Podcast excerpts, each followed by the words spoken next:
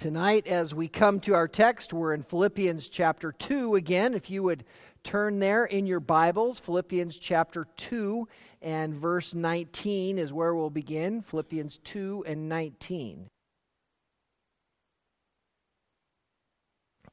Paul has moved us through an incredible first chapter, and an amazing introduction and prayer, truly an, an uncanny report on the gospel progress, uncanny in the fact that Paul is rejoicing even in those who are contrary to him, because he recognizes that even in those who are aggressive towards him, they are still carrying forth the truth of the gospel, and, and so he rejoices even in that difficulty, for the proclamation of his selfless service and his recognition that this could be the end of his life in this Roman prison. Yet he is comfortable with whatever comes, knowing that his life is in God's hands, as is each of ours. What a wonderful message for us.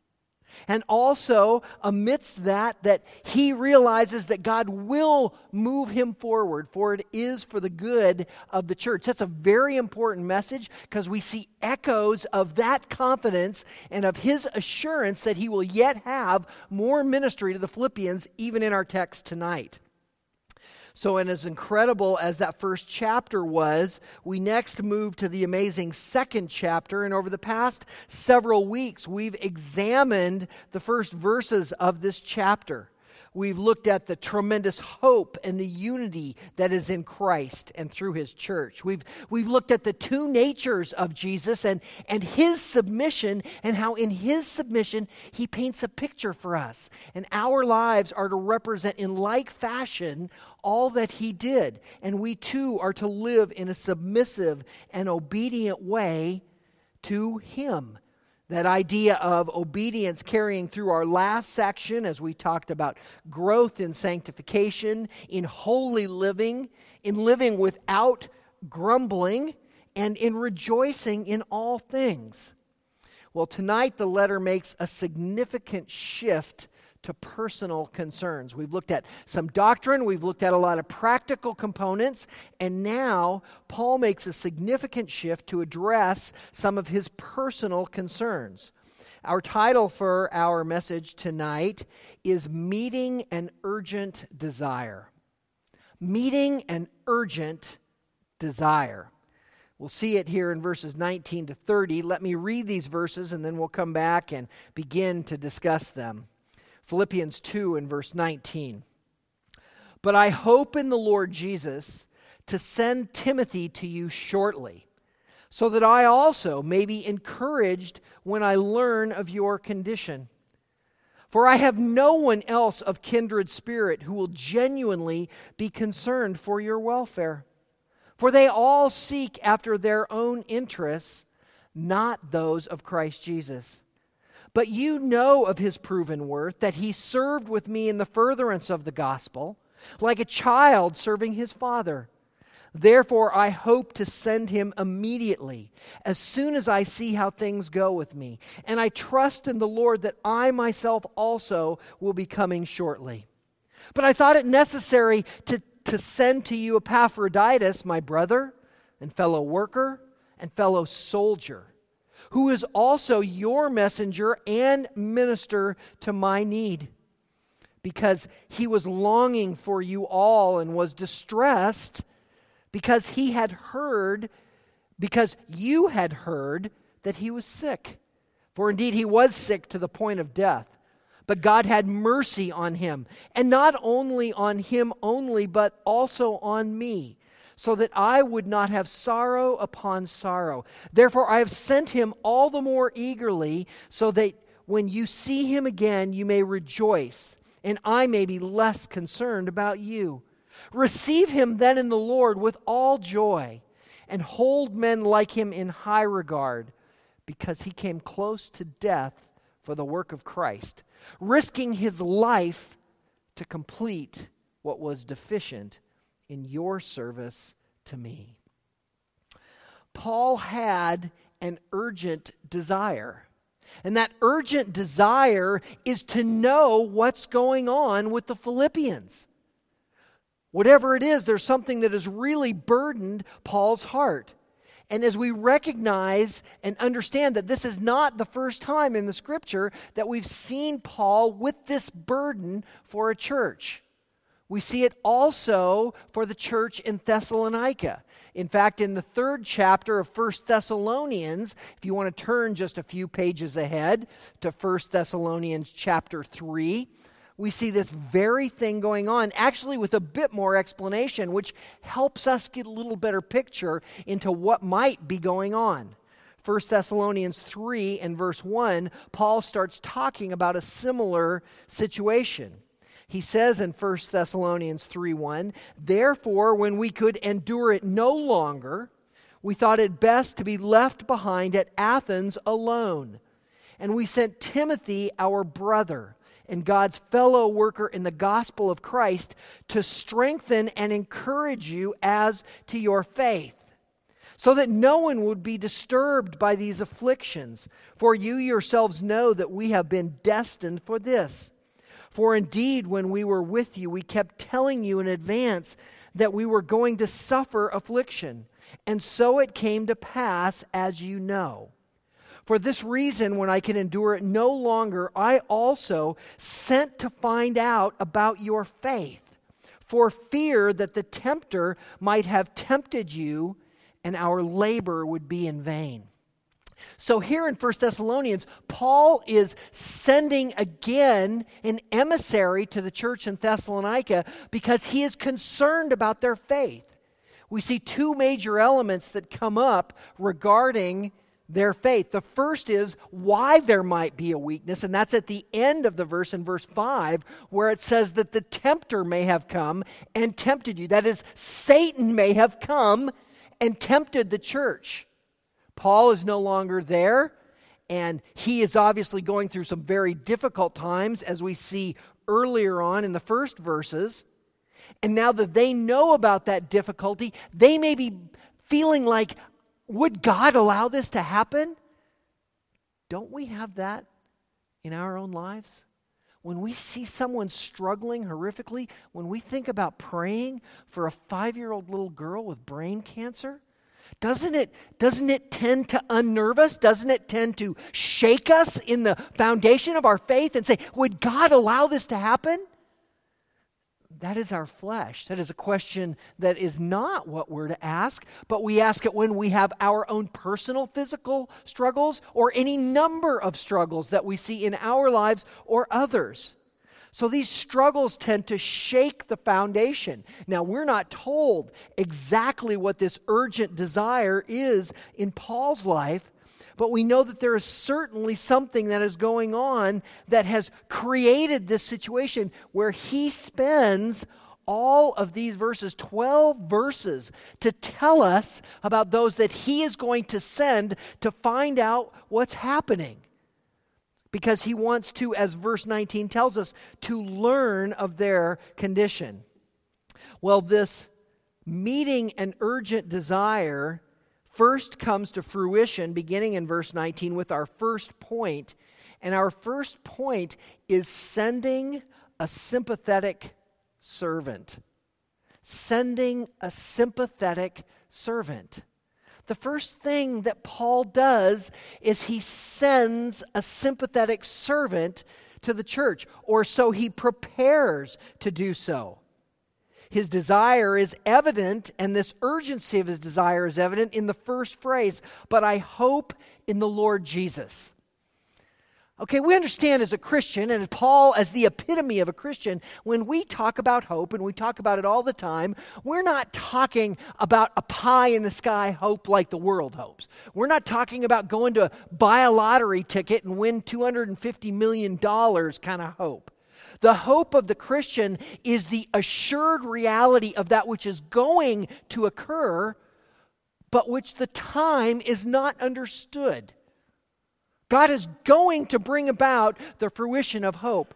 But Paul, as he speaks about hope here, the earnestness is conveyed because it is a hope in the Lord Jesus.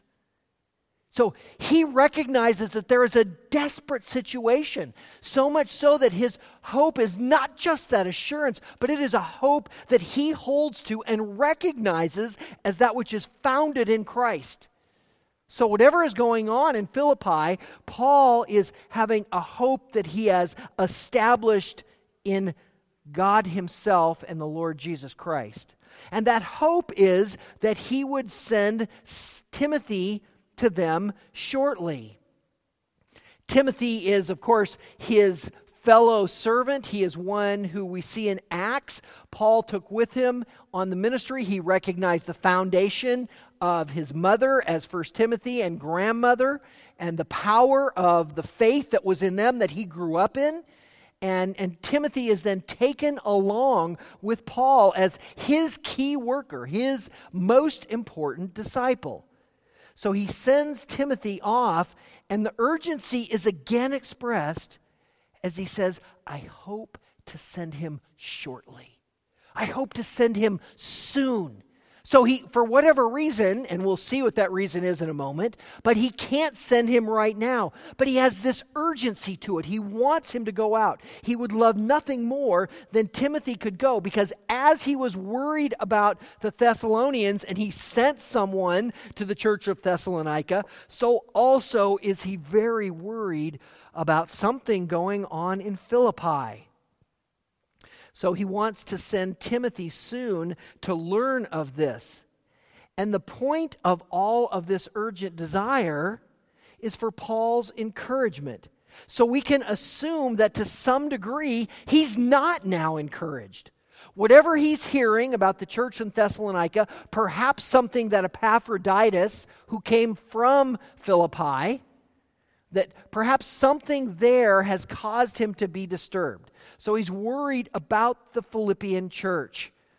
And, and it is causing him some discouragement. So he hopes to hear what's going on, realizing that there is a, a, strong likelihood because of their faith that they will be fine, but he doesn't, for whatever reason, have that assurance.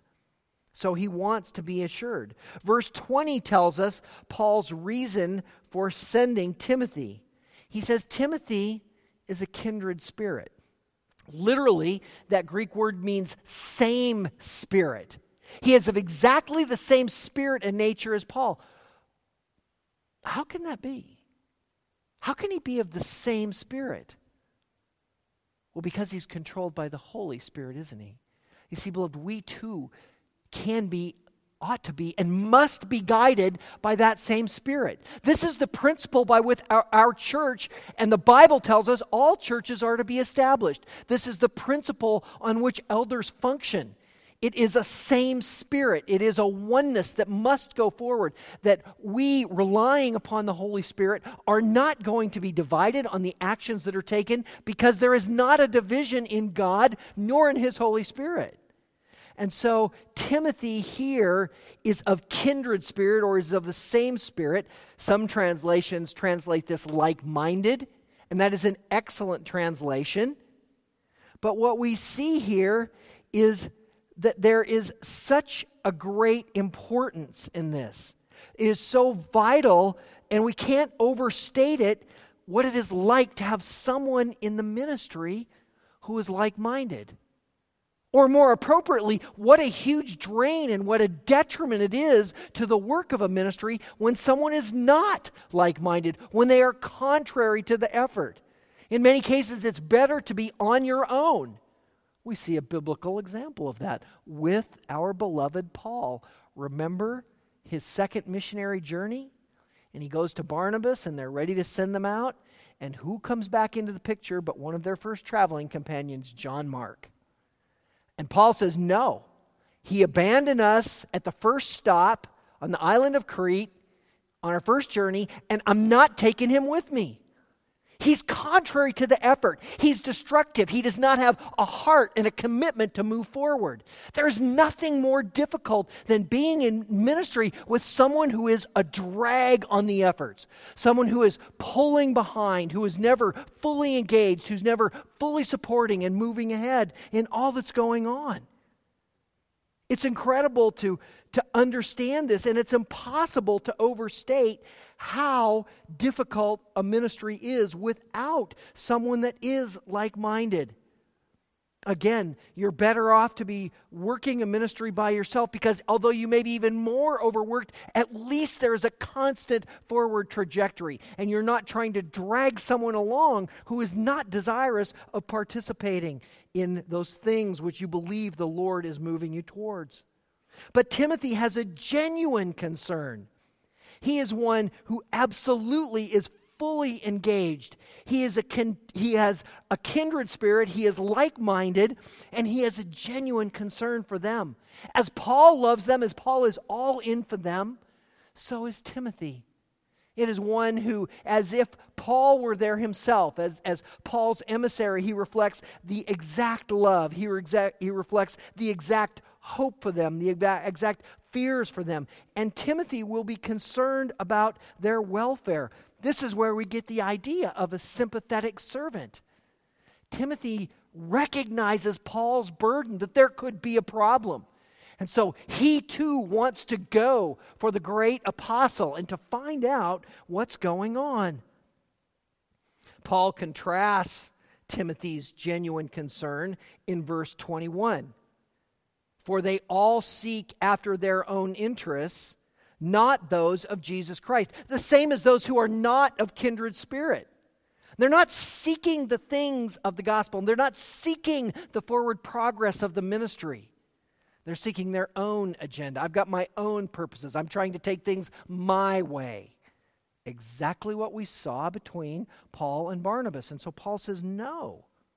No, I need to be about this goal. I will go. And there occurs, as we're told in Acts 16, there is a bitter disagreement between the two of them. And they part so that Paul may be able to pursue his ministry.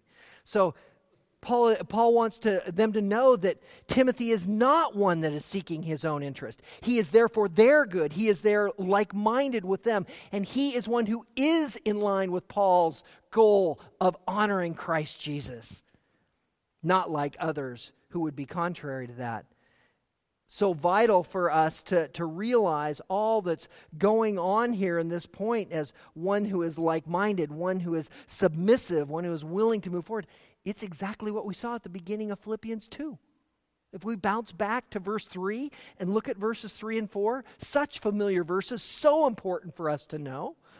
Philippians 2 and verse 3 do nothing from selfishness or empty conceit, not pursuing their own desires, but with humility of mind, regard one another as more important than yourselves.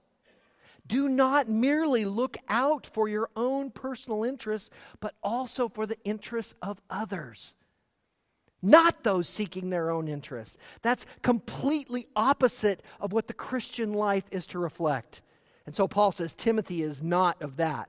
And he comes back in verse 22 to defend Timothy's character. But you know of his proven worth that he served with me in the furtherance of the gospel like a child serving his father. Paul echoes Timothy's proven worth, or some translations have proven character. And that's it. Timothy has shown his mettle. He has shown that he is all in for Paul. Whatever's there, I'm about the work of the gospel. Paul, if something happens and you get taken out, I'm carrying forward. I'm here with you step by step. I'm here to encourage and guide and direct. But he has been shown to be one who is focused completely on God. And he has that proven worth.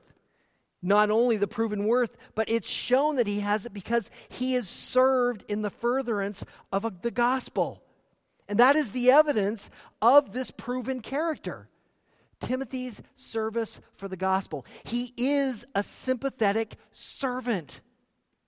And that service for the gospel is Timothy realizing that this is all life is about. Beloved, how many times do we talk about the importance of our role, of our goal, of the whole reason that God has left us on this earth to carry forth the gospel? We have sweet fellowship. There's nothing like being together in church. This church is like so few that ever I have seen that have such joy in them, such delight in one another. Beloved, I don't want to step on anybody's toes. It's going to be infinitely better in heaven. Okay? It just is. We're going to get to sit and look at one another. We're not going to be tired at the end of a long day. We're not going to be dealing with the sins that so easily burden us. We're not going to be dealing with the encumbrances that hold us back in our mind, running here and there. It's going to be just unlimited joy, unlimited energy. Karen was talking about sharing with, talking with Averill earlier this afternoon, and he'd been sick for a little while, which, you know, burdens a, a mama's heart and, and a dad's too. Um, and he goes, yeah, I was so sick, I went to bed at 11 o'clock last night. yeah, well, I, I kind of remember one night, at some point, I went to bed at 11 o'clock, but I think it was because the puppy wouldn't let me go to bed. But we won't have that problem. We won't have the energy restrictions. So, if all the things we're going to do in heaven, our fellowship, our worship will be more pure, our understanding of the scripture will be more pure, but we won't be able to proclaim Jesus to the lost. And Timothy is all about that. I'm carrying the message of the gospel. Beloved, everywhere we go, we've got to start our day by waking up and thinking, God, give me the words. Tell me where I'm going to go today. Point me to the people and give me the words to speak Christ. It's all that matters. It's the gospel. Timothy was all about it. And that showed his incredible proven character. And not only that, but he served, Paul tells us, like a child serving his father. An obedient child coming alongside of Paul and just acknowledging. And, and we all can recognize that. Now, we understand too that there are times where um, some of our children weren't, aren't, won't be as obedient as we would like them to be. But the picture here is of that obedient child. It is of looking to that one who just wants to walk in your footsteps. You know, I, I love seeing Drake with Pap, right? I mean, what was going on the other day? They're sitting out there. They come up, you know, Drake comes up out of Sunday school, and, and he and Tom are sitting there kind of rubbing heads like this, going back together. I said, That is hysterical. That is a, a son, a grandson, but a son. Just wants to be like Pop wants to be like Pap, wants a car that's got a backup camera, but he still wants to be just like Pap. And, you know, it's just, that's how kids are at that time. They're, they're just like all about that. You know, everything. They're patterning everything. I'm patterning my look. I'm patterning my walk. I'm patterning my talk. I want everything to be like that. That's what Timothy was like with Paul. Everything you're doing, Paul, I want to be about that. I want to follow you hook, line, and sinker. I'm all in. And so Paul is conveying that to them. Uh, as I'm sending you a sympathetic servant, I'm sending you the best, or I long to. I want my very best to come to you. And he is one that will serve like this obedient child. A verse that gives us a little picture about this is in 1 Corinthians 4 and verse 17. 1 Corinthians 4 and 17 says, For this reason, I have sent to you Timothy, who is my beloved and faithful child in the Lord. He will remind you of my ways, which are in Christ, just as I teach everywhere in every church. Timothy is with you, beloved. I'm with you. Everything I'm teaching you, Timothy is teaching you. How can that be? They're different people. They are people of one book and one spirit we stay with the book, we be guided by the Spirit, we are all able to fulfill this same program. We are all able to have this same perspective of a sympathetic servant, reflecting the glory and beauty of Christ. Well, Paul had great urgency to send Timothy, and verse 23 further conveys that, where it says, Therefore, I hope to send him immediately, as soon as I see how things go with me conveys his urgent desire as he says he immediately wants to send him and also also the timing of his meeting that desire. He's ready to send him immediately. I'd send him now. He'd be out the door. But all that's holding him back is his situation. The immediate desire and the phrase in verse 23, as soon as I see, reveals that Paul is expecting something. He's expecting an immediate decision. Where is he? This is where context and, and the beauty of expository preaching and being able to know, as we've talked about, Timothy's in jail. He's in a Roman jail.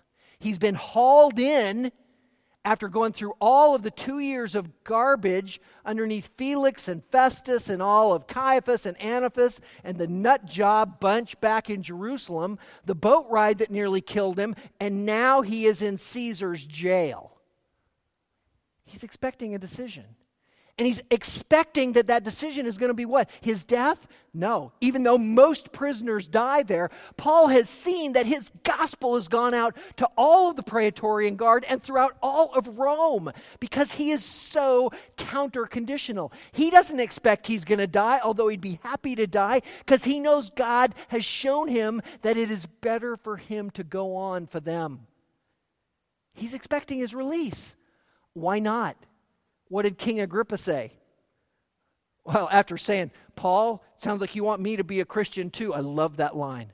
Paul says, Agrippa, King Agrippa, I could wish for you and everyone who hears the same, except for these chains, that you would be like me. Blood, that's, a, ah, that, that's our goal. That's our, our passion for the gospel. I want everyone to know. I want everyone to know the joy of the gospel in me. Not the chains, right? We've all got our baggage, we've all got our difficulty. I just want them to know all of the joy, all of the glory, because they're not going to go through the same baggage and chains I have. Paul's expecting, as King Agrippa said, you know, if it weren't for his asking to go to Caesar, there's nothing this guy's done wrong. Paul's ready to be released. So that's what he's looking forward to in his soon release. Now, some have said with regards to that, that as soon as I see things how go for me, that maybe that's showing a little selfishness of Paul. I mean, why did he just cut him loose? Really, Paul? If you're that sure, if it just cut him loose. Let's remember the particulars of a Roman jail. Okay, you don't you don't go into a Roman jail and you get your three squares a day and they take you out into the yard and you play little hoops with the boys and you know get a little banter going on. In a Roman jail, you get no food. No food, no light, no, nothing. If people don't bring you food, you die. And they say, oh, bummer for you. But we're not paying to feed you. Timothy is not just there as kind of a rah rah, let's go, Paul, hang in there, we're going to be out soon. He's keeping him alive. So it's vital that Timothy is there with him at this point. There's no selfishness whatsoever. In fact, it's critical that he stays. So he understands the importance of this, but there is still this immediacy that goes on. As soon as I see, I'm ready immediately for that decision, and then we'll go. Paul's urgency is further expressed in verse 24 and I trust in the Lord that I myself also will be coming shortly. Paul's expectancy is again evident in the statement regarding his soon coming. I expect to be with you shortly. The same hope he reflected back in Philippians chapter 1 in verse 25, where he says, Convinced of this, I know that I will remain and continue with you all for your progress and joy in the faith. Paul knows it's coming, he's convinced of it, he just doesn't know when. You see, he begins, notice in verse 19, with his hope in the Lord, Jesus. And now he concludes with his trust in the Lord in verse 24. And I trust in the Lord that I myself will also be coming shortly. Whatever the urgent desire is that Paul has, he desires to meet it by sending his best, even the one who is providing his life support. This is why those that are, are not like minded are a further burdened for they aren't team players. They can't be trusted. They won't go out as an emissary with the same zeal, the same message, and the same forward energy. But Timothy would. You know, beloved, this is like many of you. As you go out, as we have those that are of our body that are out having surgeries, that are out in hospitals, that are out in rehabilitation facilities, you go. And as you go, you go as a, a, Timothy for all of us as elders. You go to share the love of Christ. You go to encourage and to strengthen. And for those of you who do so, I, I would say, as Paul told the Thessalonian church, excel still more. For those of you that don't, don't be hindered. Don't be afraid, because that's usually what keeps us back from these things. Just go. Just go. You will find that every time you make an effort to go to one of these events, you will be more encouraged and more blessed than anything you pass along to them. And that's the way the Lord works in all of our lives.